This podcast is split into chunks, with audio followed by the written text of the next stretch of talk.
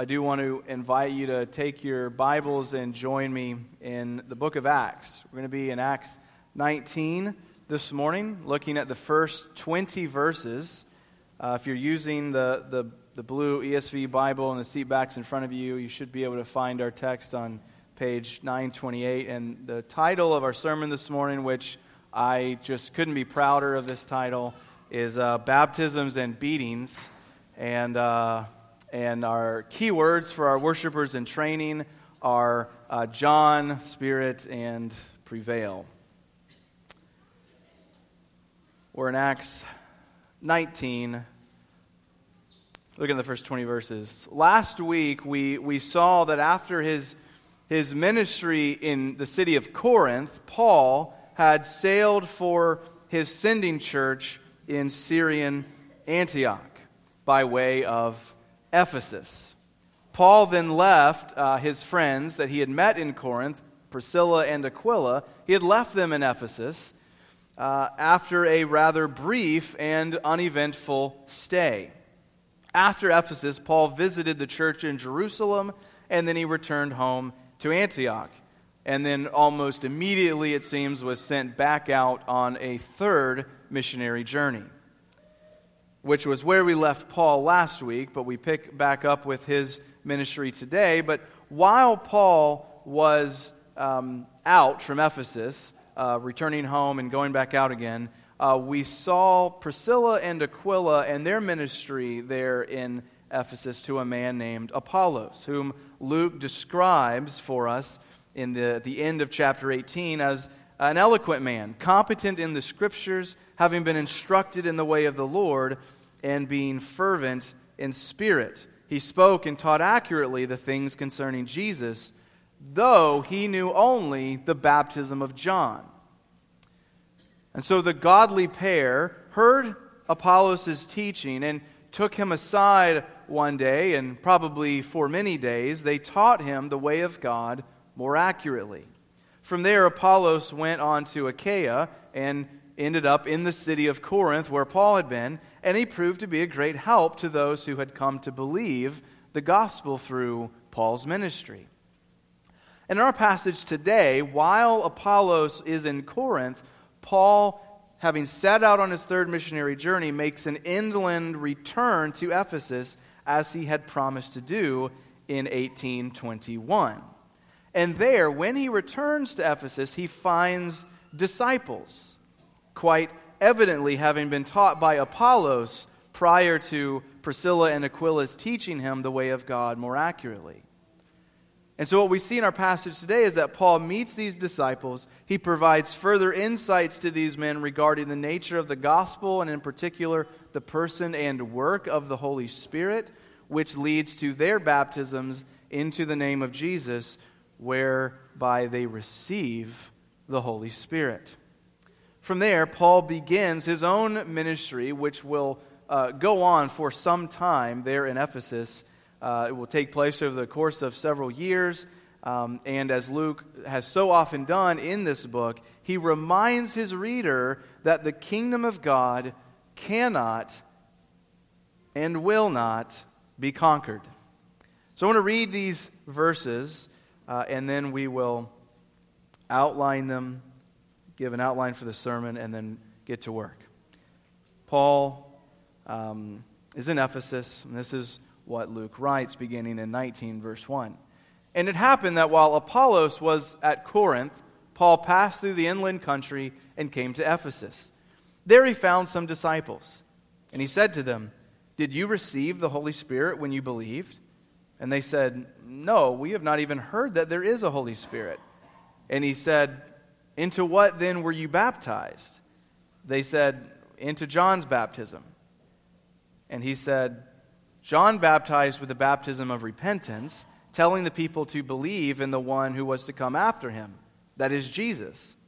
On hearing this, they were baptized in or into the name of the Lord Jesus. And when Paul had laid his hands on them, the Holy Spirit came on them, and they began speaking in tongues and prophesying. There were about twelve men in all. And he entered the synagogue, and for three months spoke boldly, reasoning and persuading them about the kingdom of God. And when some became stubborn and continued in unbelief, speaking evil of the way before the congregation, he withdrew from them and took the disciples with him, reasoning daily in the hall of Tyrannus. This continued for two years, so that all the residents of Asia heard the word of the Lord, both Jews and Greeks. And God was doing extraordinary miracles by the hands of Paul so that even handkerchiefs or aprons that had touched his skin were carried away to the sick, and their diseases left them, and the evil spirits came out of them. Then some of the itinerant Jewish exorcists undertook to invoke the name of the Lord Jesus over those who had evil spirits, saying, I adjure you by the Jesus who Paul, whom Paul proclaims. Seven sons of a Jewish high priest named Sceva were doing this. But the evil spirit answered them Jesus I know, and Paul I recognize. But who are you? And the man in whom the evil spirit and the man in whom was the evil spirit leaped on them, mastered all of them, and overpowered them, so that they fled out of that house naked and wounded. And this became known to all the residents of Ephesus, both Jews and Greeks and fear fell upon them all, and the name of the Lord Jesus was extolled. Also, many of those who were now believers came, confessing and divulging their practices. And a number of those who had practiced magic arts brought their books together and burned them in the sight of all. And they counted the value of them and found it came to 50,000 pieces of silver. So the word of the Lord continued to increase and prevail mightily. Uh, there are really just two parts to this sermon. First, in verses 1 to 7, we are going to see Paul's support and furthering of what Paul, Apollos had accomplished in his ministry in Ephesus. And second, in verses 8 through 20, we'll see Paul's own ministry officially begin, resulting in yet another triumph of God's kingdom over the kingdom of darkness. Look with me then in the first place, if you will, verses 1 to 7, where we see Paul bring about a completion of sorts to Apollos' initial ministry in Ephesus, whereby a church is uh, really properly formed and established in that city. Upon his arrival, as we mentioned, Paul finds disciples there in Ephesus. Uh, but for some reason, uh, and we're not told exactly what it was, whether because of things he had heard about Apollos' ministry before, or whether it was because of the conversations he had with the men themselves, but he's prompted to ask whether they had received the Holy Spirit when they believed. To which they reply, not only no, but heck no. We haven't even heard that there is a Spirit. Now, we need to be careful in exactly understanding what Luke means when he quotes them as saying that. Because as in some way disciples of John the Baptist, um, they would have certainly known of the Spirit's existence. John himself, and we'll look at this in a bit, John himself proclaimed that he proclaimed with particular clarity that the coming of the Spirit would be accomplished through the ministry of the Messiah. And so, what they must mean, or what they seem to mean, is that they had not heard that the Spirit had come in fulfillment of John's prophecy. They were utterly ignorant of what had happened at Pentecost, in other words. And so Paul inquires further about their baptisms. And he learns that it was into John's baptism that they were baptized, and it was not into Christ. He explains that John's baptism was a baptism of repentance, meaning that it pointed people to their need of being uh, cleansed and forgiven. They need to be cleansed from their sins by the Messiah who was to come after him. John, as we'll see, was the forerunner of the Messiah, and so his baptism pointed forward to the Messiah who was to come. And so these men, now having been taught by Paul and having learned the, the way of God more accurately, as Apollos did, they were baptized into the name of Jesus, and they received the Holy Spirit and began prophesying and speaking in tongues. And Luke records for us that there were about 12 men in all. So, what's happening here? Think of it this way Acts 19 is the final piece of a puzzle that we've been putting together since Acts 2. So if you're visiting with us today, uh, you're at a bit of a disadvantage, but I'm going to try to uh, sum it up well enough for you that it'll, it'll all make sense. Back in Acts 2, we saw the resurrected, ascended, and newly crowned King of the universe, Jesus. He baptized his church, made up of Jewish believers located in the city of Jerusalem. He baptized them with his Holy Spirit, consecrated them, and empowered them as, priestly, as a priestly nation to engage in the service and expansion of his temple kingdom into all the world right? In Acts 1 8, he had told them, When this Spirit comes, you will move from Jerusalem to Judea and Samaria and to the ends of the earth. And so that's what we've been witnessing as we walk through this book of Acts. In Acts 8 and 9, many Samaritans, those who had, uh, they were half Jewish and half Gentile in their uh, heritage, they were brought into the kingdom through the ministry of Philip and the laying on the, of hands by the apostles Peter and John. And then in Acts 10 and 11, the kingdom of God receives Gentiles in mass through Peter's ministry at Cornelius' house. And each of these events in Acts 2, um, 8, and 10, they involve a group of people receiving the Holy Spirit through the ministry of the apostles um, and in two of them, in, in Acts 2 and in Acts 10, as well as in Acts 19, there's this phenomenon of speaking in tongues that occurs. We're not told that that happened in Acts 8. It may have, but Luke doesn't record it for us. Nevertheless, Acts 19 is very clearly connected to what has been happening throughout this, the flow of this book of Acts, starting in Acts 2 at Pentecost. But the question remains how? What is the connection? Well, to answer that question, we need to make sure that we have a firm grip on the nature of John's baptism, which features prominently here in this passage. That will help us to understand how this passage connects to Pentecost. And then it will also help us to understand rightly how we are to understand this passage specifically and also the, the work of Pentecost more broadly. So, John's baptism takes us all the way back to Luke chapter 3, verse 3 and following. There we read that John went about proclaiming a baptism of repentance for the forgiveness of sins. In other words, as I've already mentioned, John's baptism was anticipatory. It was forward looking. It was a forward looking baptism in the hope of the Lamb of God who would take away the sins of the world. Luke, there in Luke 3, applies Isaiah 40 3 through 5 to John's ministry. And he quotes it The voice of one crying in the wilderness, Prepare the way of the Lord, make his paths straight. Every valley shall be filled, and every mountain and hill shall be made low. And the crooked shall become straight, and the rough places shall become level ways, and all flesh shall see the salvation of God. So John's ministry was preparatory, but it was also a bit uh, polemical. It was, there was some debating that he would do, some arguing, if you will. Luke writes in chapter 3, verse 8 of his gospel, he's, John said, therefore, to the crowds that came out to be baptized by him. Imagine saying this to someone coming to a baptism. John was a wild man. You brood of vipers, who warned you to flee from the wrath to come? Bear fruits in keeping with repentance and do not begin to say to yourselves, We have Abraham as our father. And so it's very important to understand John's ministry was to, uh, it was to a Jewish uh, audience. That he, it was to Jews, to those who could trace their heritage back to Abraham.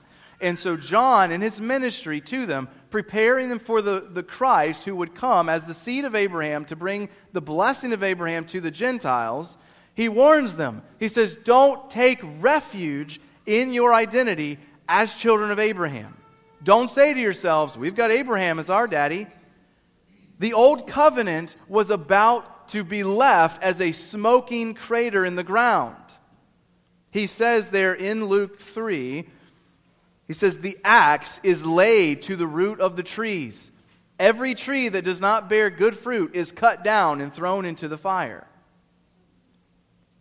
So John really wants his audience to get Old Covenant is going away. There's a new one coming and is in many ways already here, he says. And so, in response, there are various groups present that day, or those days when he's saying this, and, and they begin to ask him in response, they say, What should we do? Well, he tells them all generally, he says, Share with those who are in need. And he tells the tax collectors to collect no more than they're authorized to take, and the soldiers not to extort money from anyone, but to be content with their wages. And so the crowds begin to wonder if John was in fact the Christ. And they ask him this plainly, and he plainly denies it in verses 16 and 17 of Luke 3. But he points them to the one who was to come. He says, This one, this coming one, will baptize you not with water, but with the Holy Spirit and fire. See, I told you, John's disciples should have known of the Spirit's existence. And John says, The coming one is mightier than John. John, he says, I'm not worthy to untie his sandals. And then he switches the metaphor that he had used in verse 9, and he says that this coming one has a winnowing fork in his hand. He's ready to clear the, the threshing floor, to gather the wheat in his barn, and the chaff he will burn with unquenchable fire.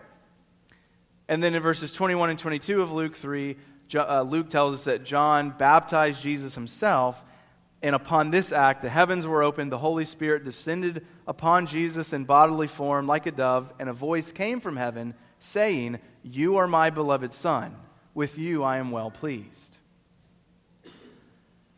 And so that's Luke 3, and a, a, a, really important sort of bit of context for understanding Pentecost and understanding what happens here in Acts 19.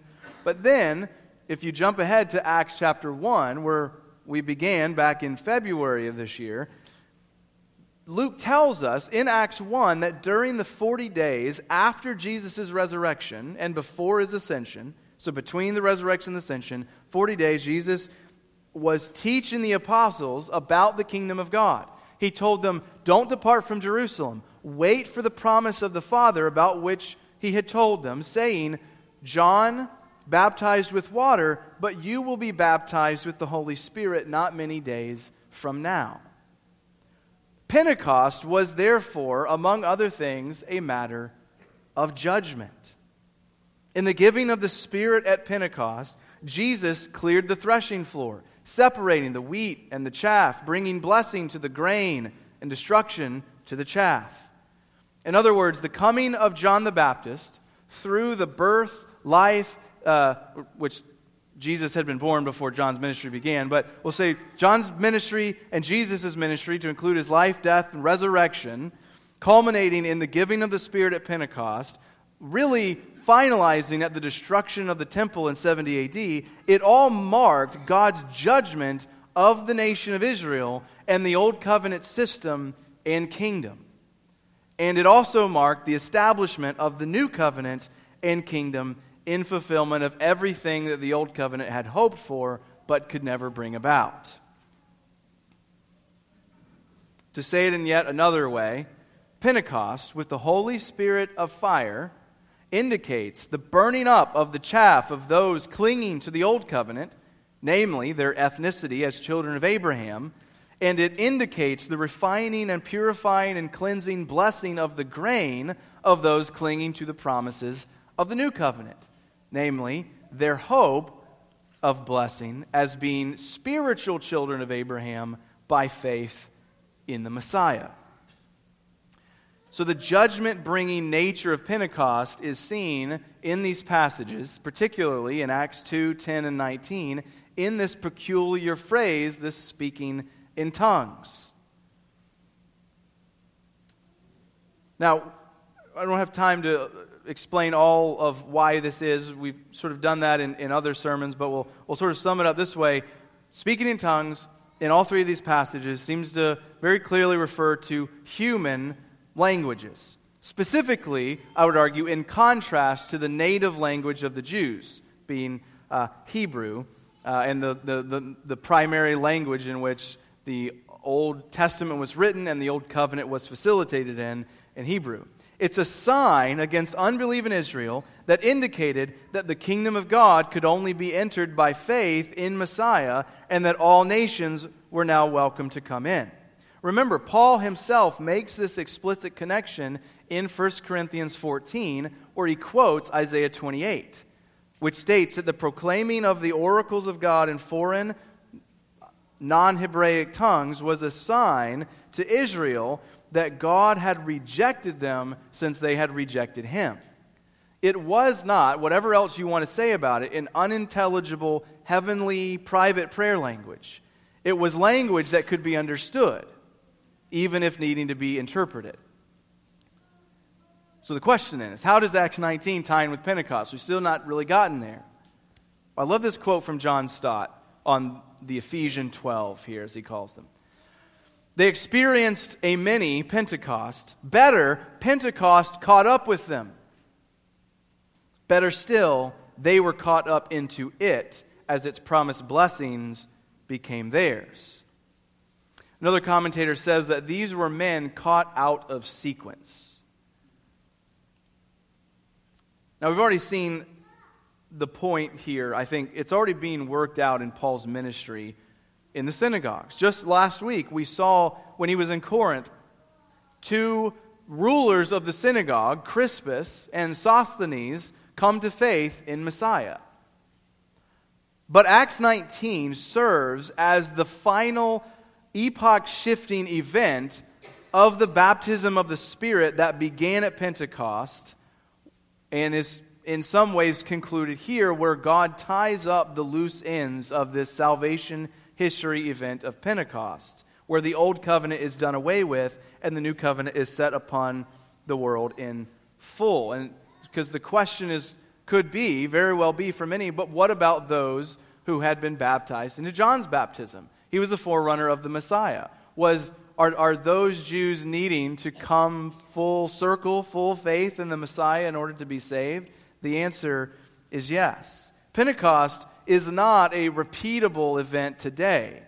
I've said this already, but I think it bears repeating. From John the Baptist all the way to the destruction of the physical temple in Jerusalem in 70 AD, God was progressively revealing this once for all judgment against Old Testament Israel by bringing the Old Covenant to an end and establishing his forever kingdom of priests to serve in and expand his temple kingdom in the new covenant, built upon and ruled by the Lord Jesus Christ.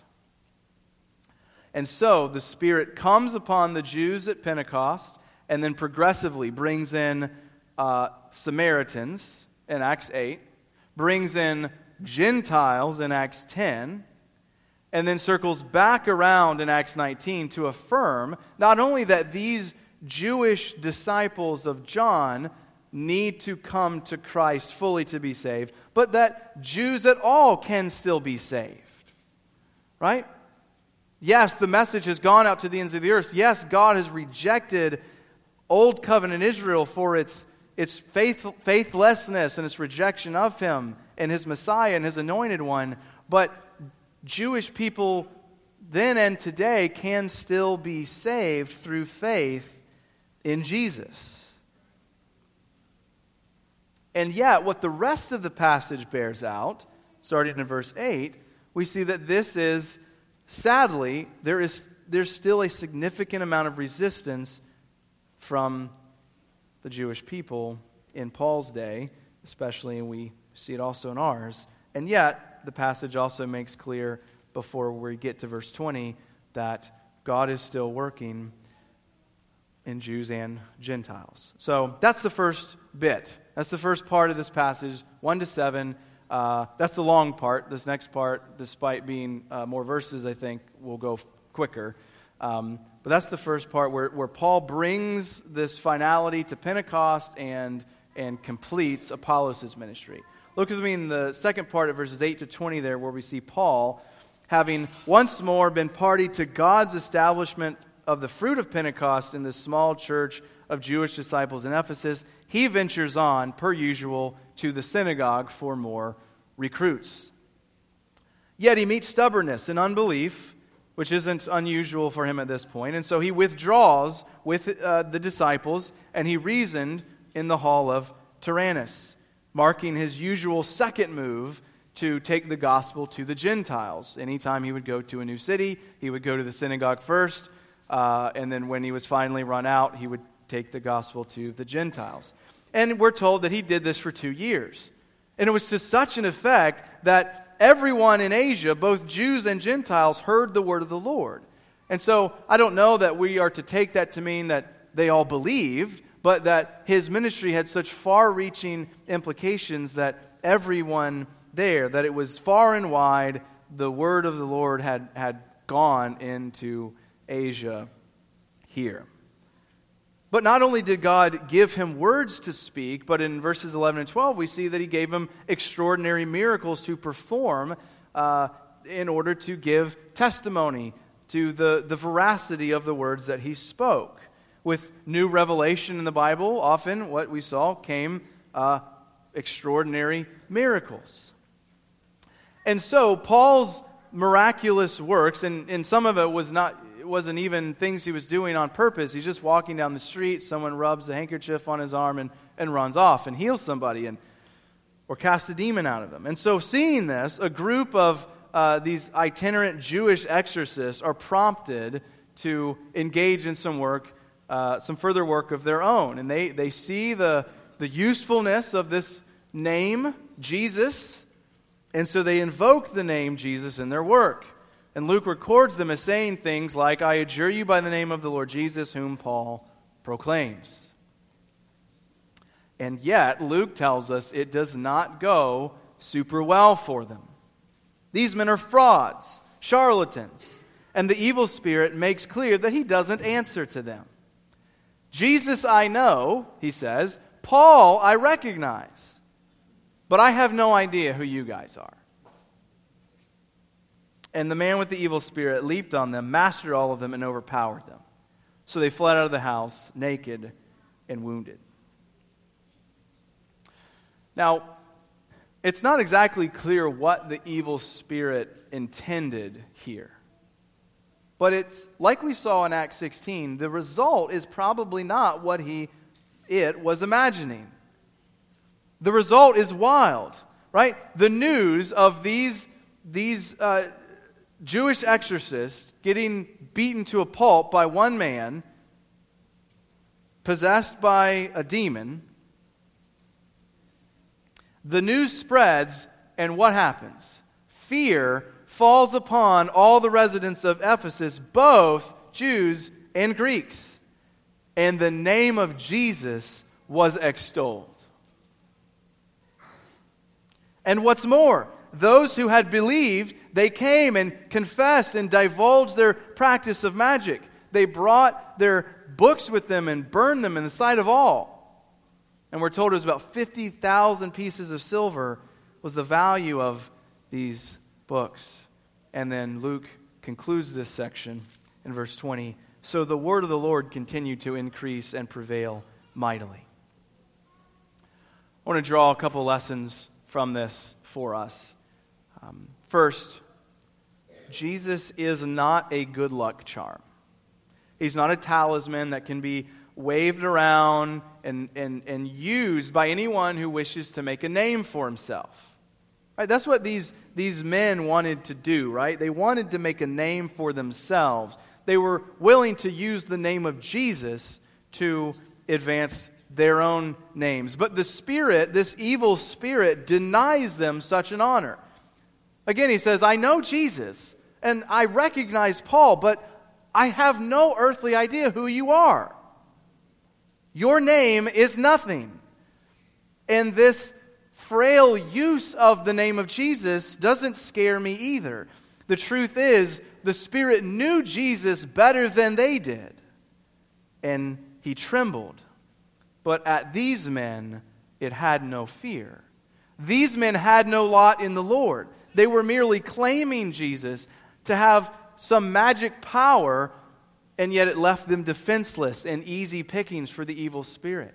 Think about Simon the magician back in Acts 8. This is the kind of thing that he wanted. He saw Peter and the apostles working miracles, and he says, I want that. I can do some cool things with that. And Peter says, You better be careful. And we see why. Simply using Jesus as you know, a lucky rabbit's foot or something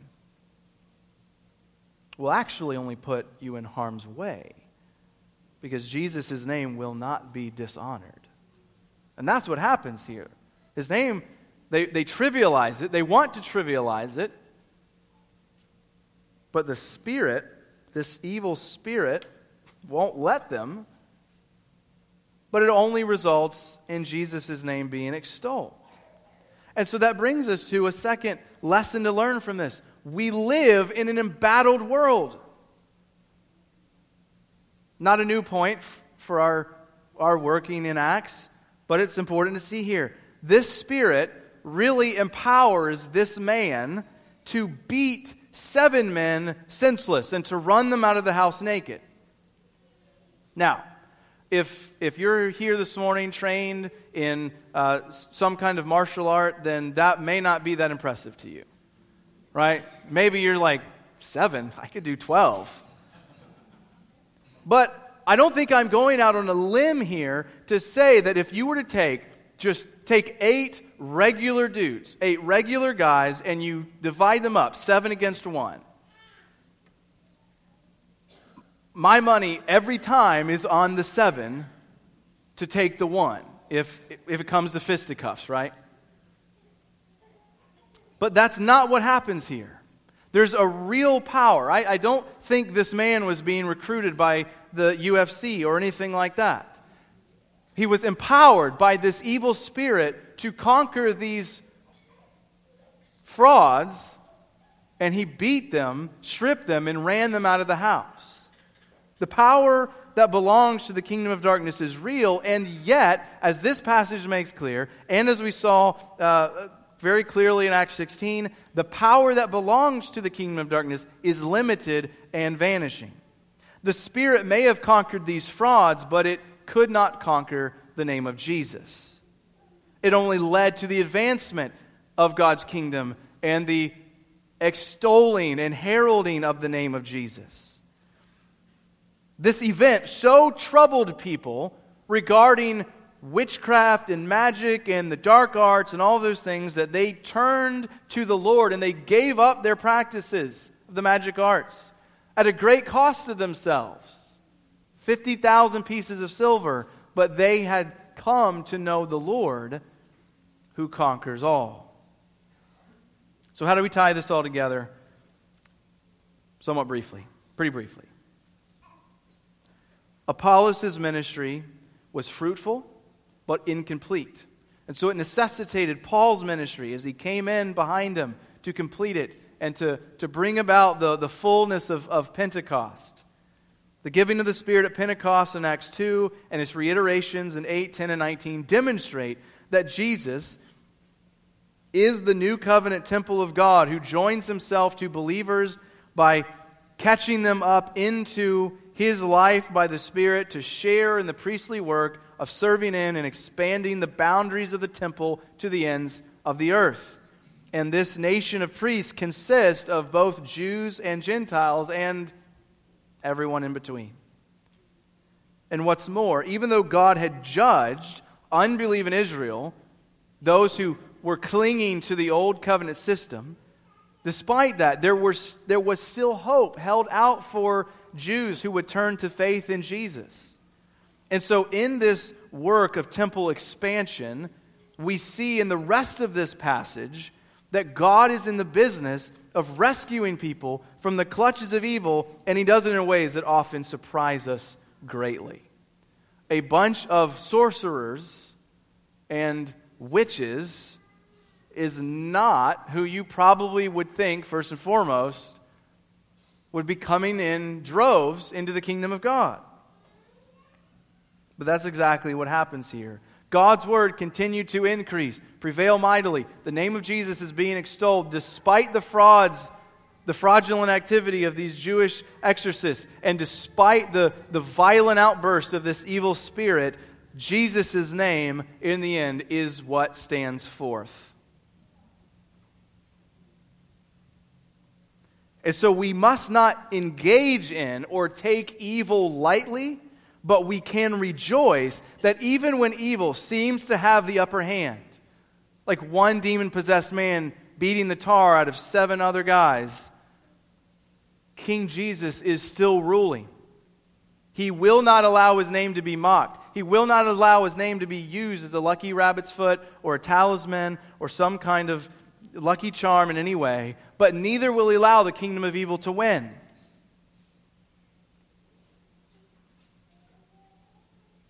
Christ's name was extolled, not the devil's.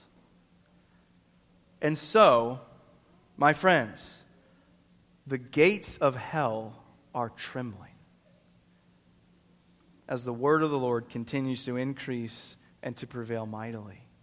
So let us, with great hope and confidence, continue to march forward, to proclaim Christ to each other, to our neighbors, and to people all over the world. Because that's what God is doing